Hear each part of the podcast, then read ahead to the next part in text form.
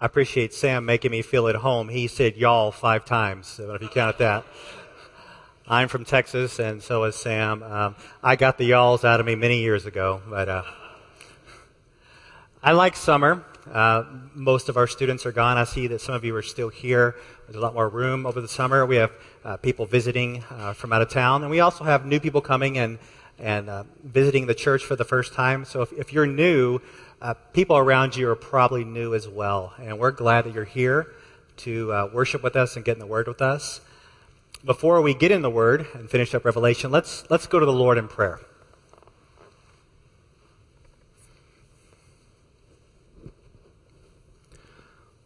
Lord, you are reigning in glory and all sovereignty. You see us and you know the suffering of our world filled with uh, injustice and pain and strife and evil. We see it in the courts, we see it on the streets, we see it around the world. And a lot of times we ask ourselves, what are we supposed to do? But maybe, Lord, you just want us to take some time to feel, to feel the pain, to feel the suffering, and to lament and to call out to you for mercy and grace. And when you see us as individuals, Lord, in our own sufferings and problems, we have a lot of them. I have a lot of them. And you see your church in this world, churches all over the world, and you see the tensions and problems in every church, including our own. And Lord, we long for Jesus to come back. At least we say that, but many of us really don't because we don't think about it much. But we ask this morning that you would cause us to long for his coming. Like, do it work with us in us this morning by the power of your Holy Spirit as we get in your word, that you would orient our hearts and our lives, and our minds to the return of Jesus. And we ask that you would do that work now. In Christ's name, amen. Some of the women in our church met at a park across the street a couple of weeks ago to talk about book recommendations for the summer, summer reading. Perhaps some of you have compiled lists of books that you are going to read for the summer. I thought I would add one for you. And I'm going to put this up. It's called The Race Set Before Us A Biblical Theology of Perseverance and Assurance. And most of you will not even touch that book. That seems boring, right? So I'm going to summarize this book for you. You can read it if you want to. It's a, it's a scholarly book, but it's easy to read. Um, I'm going to summarize it for you. It's like this The Christian life is like a race. We're running. And you know, we want to, we want to run the race in such a way where we, we, we receive the prize, right? Jesus Christ in heaven with him forever. So we're, we're running this race. And this book talks about different verses from the Bible that encourage us as we run this race. And some of the verses uh, are encouraging verses. Keep going. Press on. And some of the verses are warning verses. Hey, look out. they warn us. So there's verses throughout the Bible of encouragement and warning. And as believers running this race, we need both. But sometimes we often just get one or the other. You ever a part of a church where it's so encouraging and uplifting all the time? Everybody is happy. but they never challenge you. They never warn you. But then some of you have gone to churches where you feel like you're going to hell every week. It's way too heavy. So many warnings, no encouragements. And maybe you have relationships with people within the church. You know, you know how church people are. Uh, there are some people that really are pumped about encouraging you. They're so encouraging. But then there's other friends like, you know what? We need to have an accountability relationship right now. Let me rebuke you right now. So there's a combo of both. We need both together in our churches and in our relationships because we're, we're running this race and we need encouragements and warnings.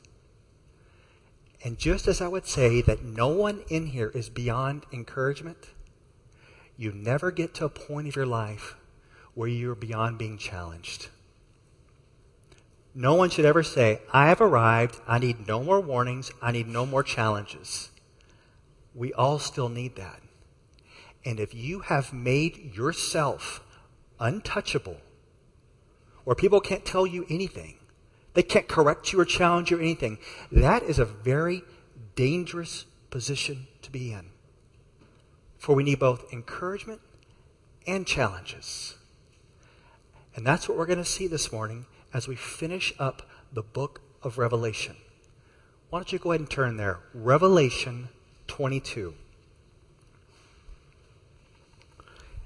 Next week, we are going to have a recitation service. Uh, not the whole book of Revelation, but we'll be covering uh, a recitation service. You can come see that. And the songs that the worship team has written on Revelation uh, will all be put together in one service. It's really going to be cool. Let me encourage you to come. Most of you are probably out of town. But Anyway, watch it on the live feed. It's going to be good. So the book of Revelation was written to warn and encourage a beleaguered church. The seven churches outlined in the first three chapters were undergoing pressure and persecution, and they were, they were tempted to compromise with sexual morality and idolatry. They had false teachers. It, it was just a mess. And, the book of Revelation is, is a wake up call. Say, hey, keep going. Keep running. You're, you're doing good. Now, some of you are not doing so good. Now, some of you doing, could do better, but keep running and following Jesus. It's worth it. Do not quit. And it's encouragement and warning. Because now is the time for the believers to press on in their faith because the day of Christ's return is soon. Let's do this. Let's go ahead and read the text. We go ahead and stand. Revelation 22. We're going to start in verse 10 is where we're at and go to the end of the chapter. And he said to me, Do not seal up the words of the prophecy of this book, for the time is near. Let the evildoer still do evil, and the filthy still be filthy, and the righteous still do right, and the holy still be holy. Behold, I am coming soon, bringing uh, my recompense with me to repay everyone for what he has done. I am the Alpha and the Omega, the first and the last, the beginning and the end. Blessed are those who wash their robes so that they may have the right to the tree of life and that they may enter the city by the gates. Outside are the dogs and sorcerers and the sexually immoral and murderers and idolaters and everyone who loves and practices falsehood. I, Jesus, have sent my angel to testify to you about these things for the churches. I am the root and the descendant of David, the bright morning star. The Spirit and the bride say, Come, and let the one who hears say, Come, and let the one who is thirsty come. Let the one who desires take the water of life without price. I warn everyone who hears the words of the prophecy of this book. If anyone adds to them, God will add to him the plagues described in this book. And if anyone takes away from the words of the book of this prophecy, God will take away his share in the tree of life and in the holy city, which are described in this book. He who testifies to these things says, Surely I am coming soon. Amen. Come, Lord Jesus. The grace of the Lord Jesus be with you all. Amen. You may be seated.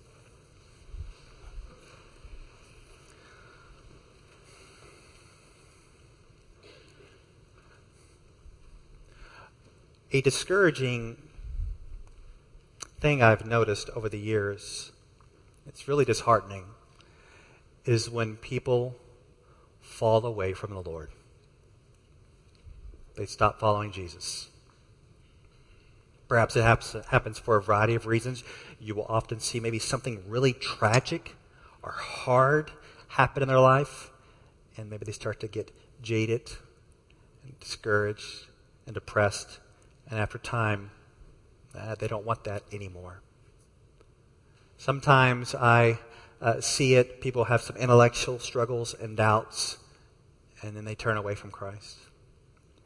Other times they just get so deeply involved in a, in a certain sin or sins, and they're and they're they're they're done following Christ. And this is really a, a discouraging thing to tell you, but if the percentages hold, some of you here this morning will fall away from Jesus.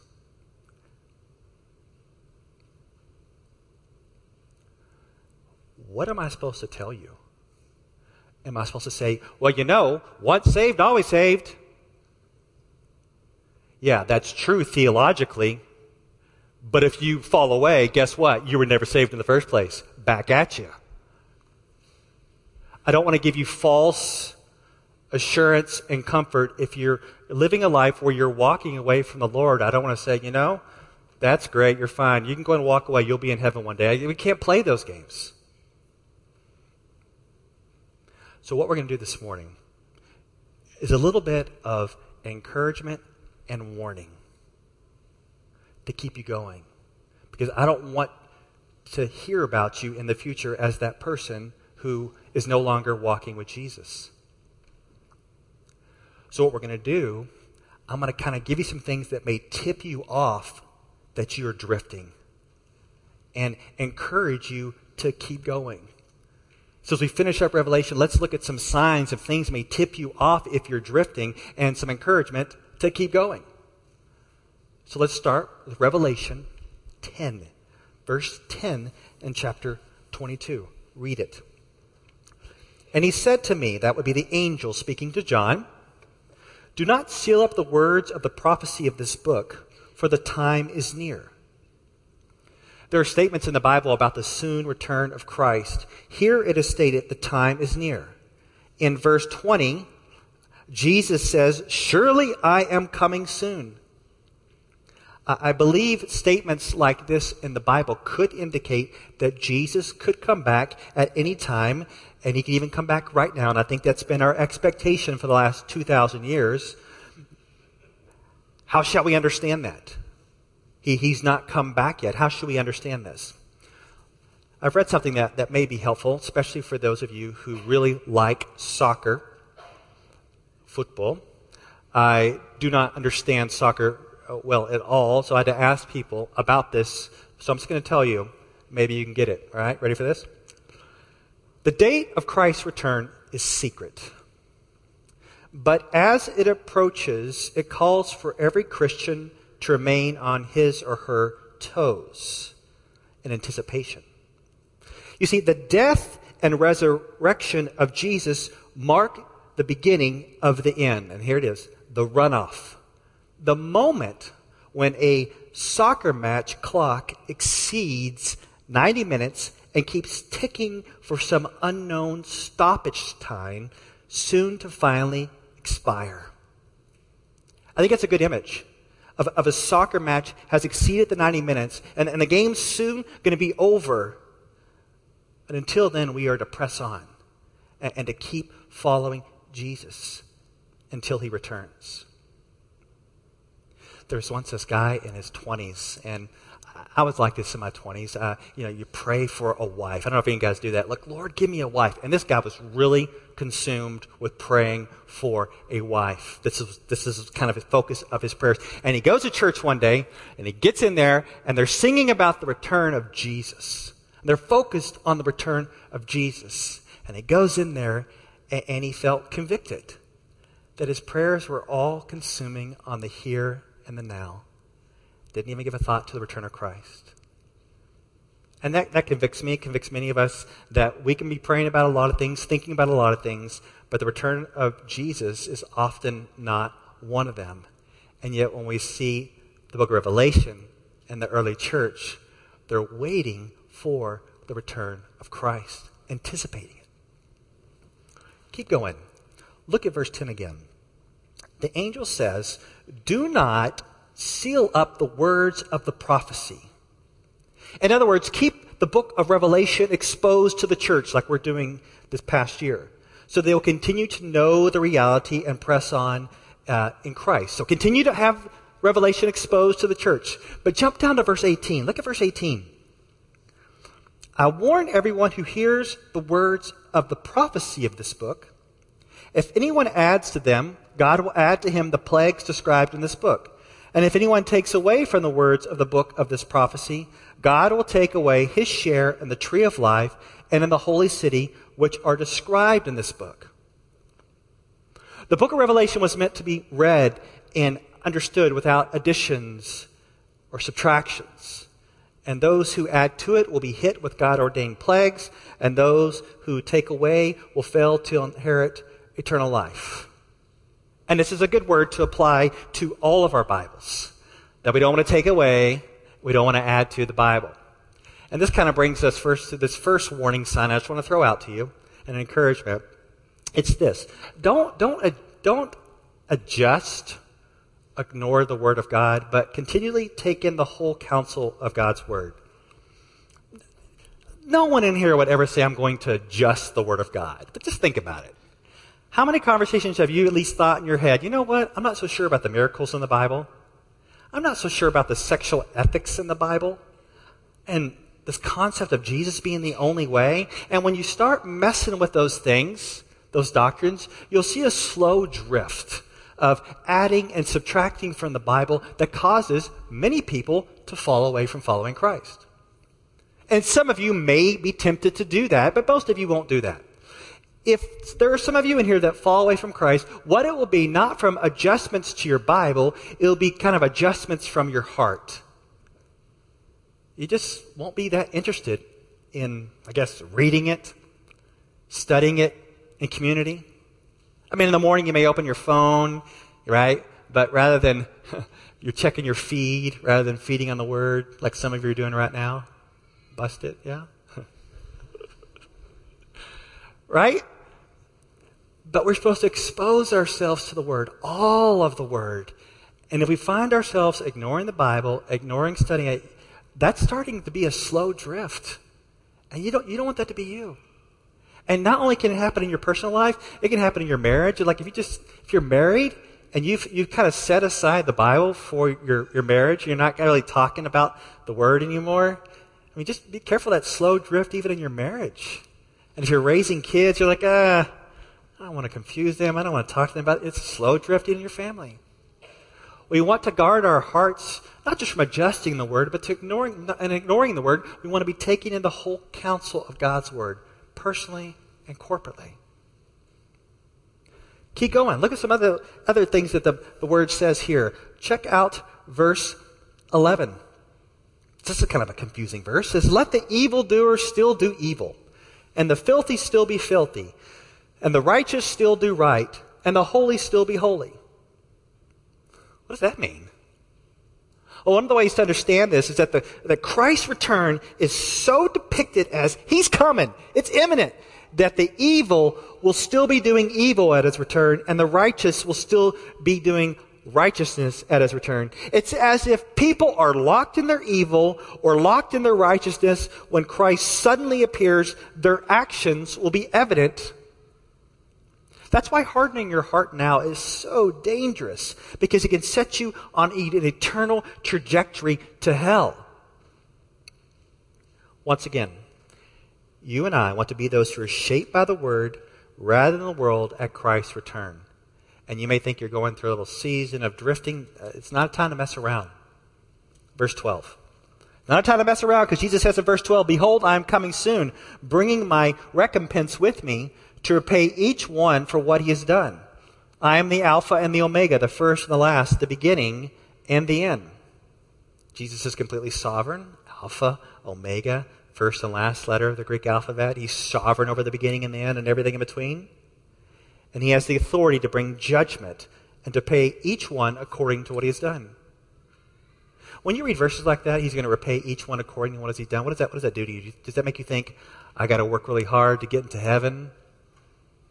No, no. See, we're saved by grace through faith in, the, in Jesus Christ. But this repaying each one according to what he has done, that's, I think the way we should understand that as believers is that's a, a reward language. We're saved by grace through faith. But these grace empowered works that we do will be rewarded in heaven. Perhaps it will be rewarded with more crowns to cast down at Jesus' feet. Maybe it will reward it with greater responsibility in heaven. I, I don't know. But the idea is that what we do now, even as believers, has uh, encouraging consequences for eternity. It should motivate us to live holy lives. I don't know if you've ever, you ever seen this. This is kind of a mocking thing where, where uh, Christians are mocked. You maybe have ever seen a shirt that says, uh, Jesus is coming, look busy. That's just kind of a mocking comment. And, but I think uh, the, um, the more biblical, non mocking way to say that is, is Jesus is coming, be faithful. Jesus is coming, be faithful. And this brings us to the, to the second encouragement or, or warning. I'll put it up for you. It says, uh, don't take seasons off from serving the Lord. But remain faithful in all seasons until he comes. I mean, I, I, really don't think there should be these seasons off in serving the Lord. I don't know if anybody ever thought that. You know, as soon as I finish school, then I'm going to serve the Lord. Oh, as soon as I get married, I'm going to go back to church.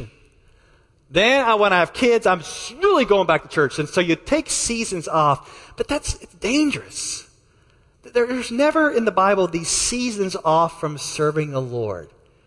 And if you're thinking that way, that's not good thinking, because that could be a, a, cause of drift. But I do need to say this as a word of encouragement to some of you. There will be different seasons where your walk with the Lord will look a little different. I remember when I, I, first started having babies. I wasn't having them, my wife was, but they were living in my house. And um, I wasn't ready uh, how to walk with the Lord with babies. Uh, I became bitter with babies. Anybody out there? You're like, oh, man, yeah, I'm bitter with babies too. Uh, it's like you're doing your thing, you're walking with the Lord, you have nice little quiet times, and you're like, and then you have a baby, you're like, bah, what do you do? a different season. And I, I remember my, my first two, they're 14 and a half months apart. And they'd, they'd be up with me in the morning, and I, I used to have quiet times that were actually quiet, and I didn't know what to do. Different season of my life, so I'd stick them both in a recliner next to each other, give them some juice, and I would turn on Barney, and I would kneel right in between them. I had to stay close to them because they would do something crazy. It was a season. It's adjustment. And if, if you can see what season you're in, you'll say, Oh, I need to make some adjustments here to kids. But there should never be a season where you just kind of say, I'm done with the Lord or I'm done with church. My, my wife and I were listening uh, to Christian radio yesterday, and uh, we had a moment where we were kind of yelling at the radio. A, a, woman called in, and she was a widow. She was in a season of widowhood, and she was lonely, and she wanted to know where to go where should she go to connect with people? And the broadcaster was like, I don't know. That's a great question. Let me ask the listeners to call in and tell us, tell her where she should go. My wife and I are like throwing stuff at the radio. I was like, this is a Christian radio station. Go to church. Be around people who love you. Yes, the church is not perfect. I really think there should be no seasons where you're off from the Lord, and there's no seasons where you should be off from church. I know that's hard for some of you to hear, but there should be no seasons where you're off from church. Yes, people are messy. You are too, but you need to be around people that can encourage you, even warn you, so you don't drift. All right, back to Revelation. Go back. Back 22. Back to chapter 22. Look at verse 4, 14. Look at verse 14. Blessed are those who wash their robes so they may have the right to the tree of life, that they may enter the city by the gates. Outside are the dogs and sorcerers and the sexually immoral and murderers and idolaters and everyone who loves and practices falsehood. Believers are depicted as those who are blessed because they have washed their robes in the blood of the slaughter lamb. They've had their sins washed away through repentance and faith in the finished work of Christ. They have access, you see it there, to the tree of life and can enter the New Jerusalem by the gates. But, did you notice the people that are left out of heaven? They are the evil dogs, along with the immoral, the murderers, the sorcerers, the idolaters, along with liars. These are the ones in hell. I mean, when you read this, you're like, huh, so good people go to heaven and all these bad people go to hell. That's not, that's not what it's saying. That's not what it's saying at all. You see, no one is good enough to go to heaven. And those who end up in heaven could also have once been involved in sorcery, idolatry, and like, my, uh, like me, full blown into life of sexual morality. Heaven and hell are both populated with people who committed such acts. So why are some in heaven and, and others in hell? If they've done the same acts on this earth, why does some get to go to heaven and some get to go to hell? And this is what we talked about a couple weeks ago, is that heaven is populated with repentant sinners. And hell is populated by unrepentant sinners. That, that's we are all fall on this list.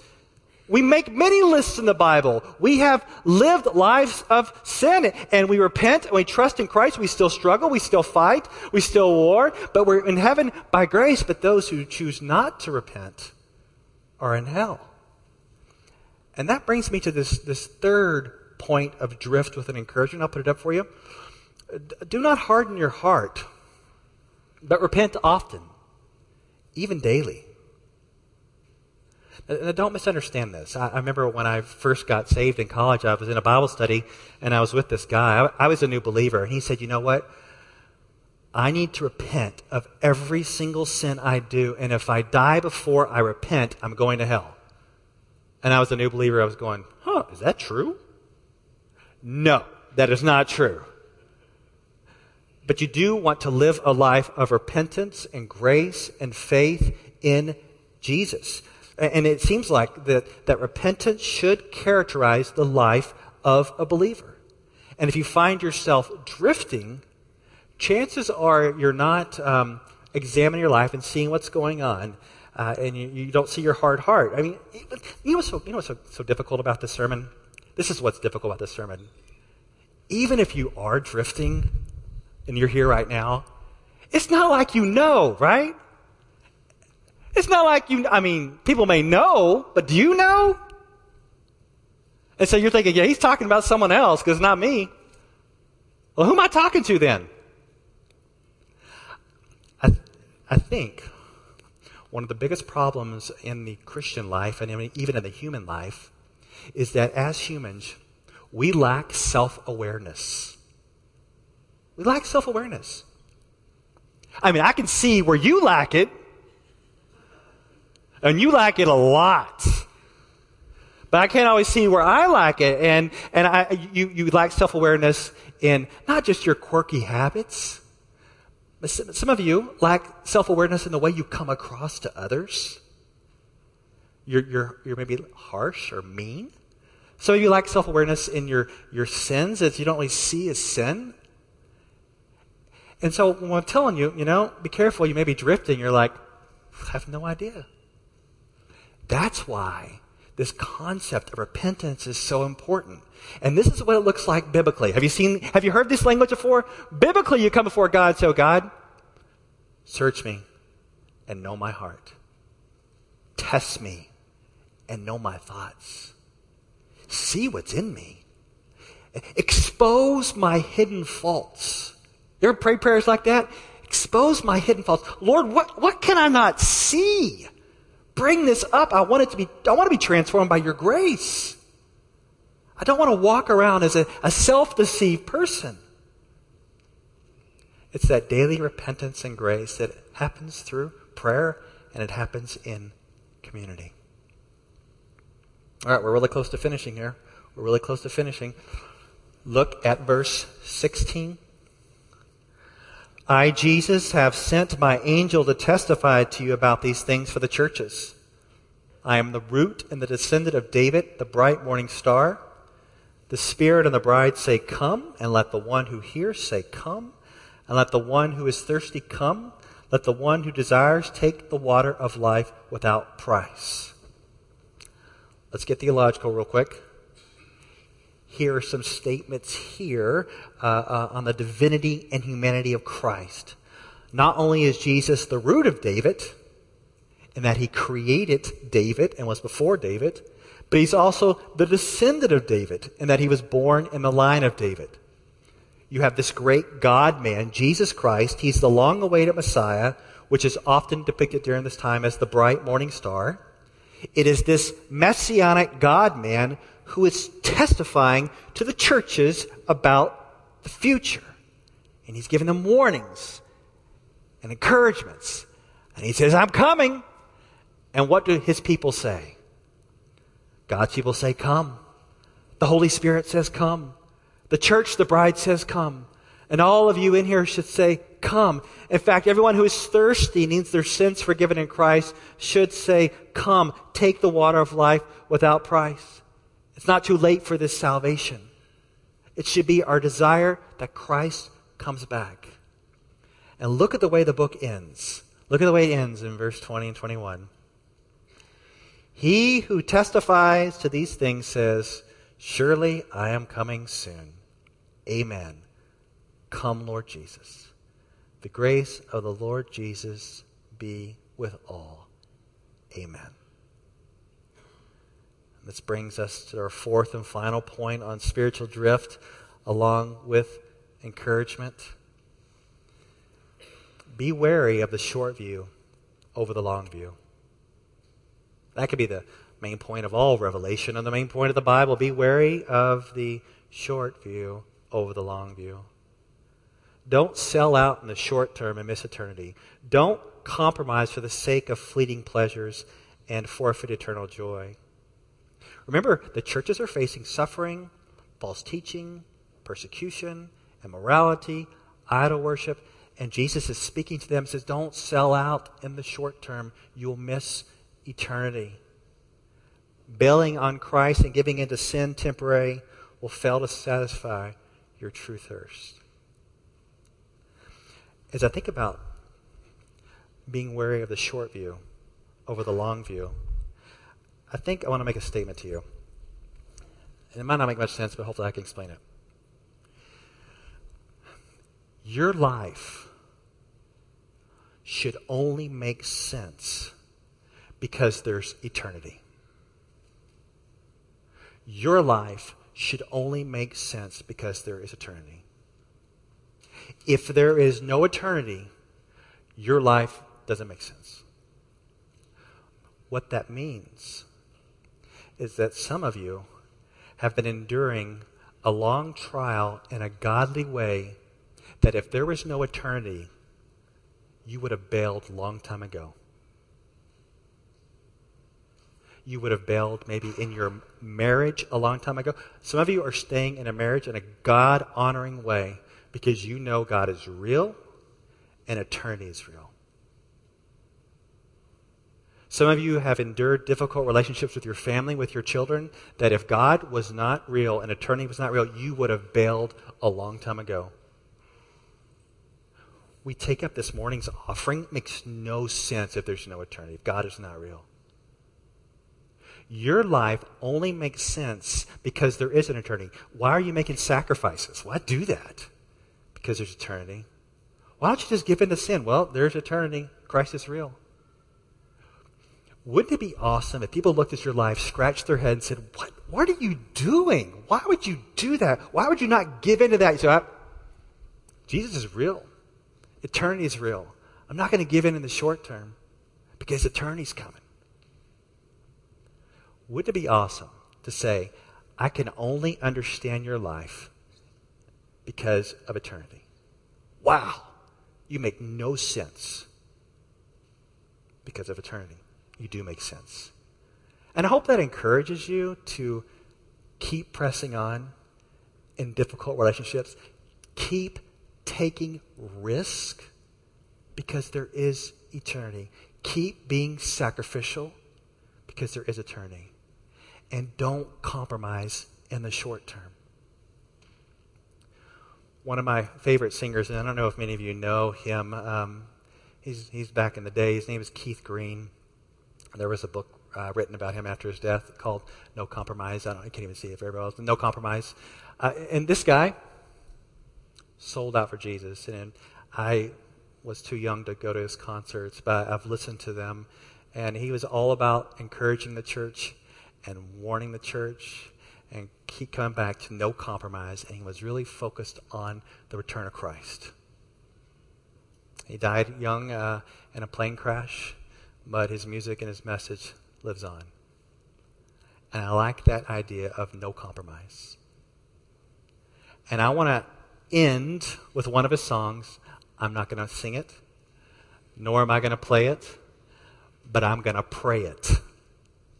And I want you to pray along with me this uh, song that was called Make My Life a Prayer to You.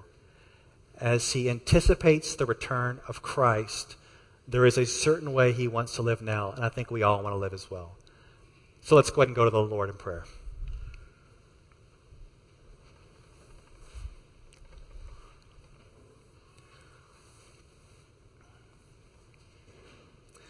Father, here we are. We want to make our prayer personal. Make my life a prayer to you. I want to do what you want me to. No empty words and no white lies, no token prayers, no compromise. I want to shine the light you gave through your Son you sent to save us from ourselves and our despair. It comforts me to know you're really there. I want to thank you now for being patient with me. So hard to see when my eyes are on me. I guess I'll have to trust and just believe what you say. You're coming again, coming to take me away. I want to die and let you give your life to me so I might live and, and share the hope you gave me, the love that set me free I want to tell the world out there you're not some fable or fairy tale that I've made up inside my head. You're God, the Son, and you've risen from the dead. I want to thank you now for being patient with me. It's so hard to see when my eyes are on me. I guess I'll have to trust and just believe what you say. You're coming again. You're coming to take me away. I want to die and, and let you give your life to me so I might live and share the hope you gave me the love that set me free.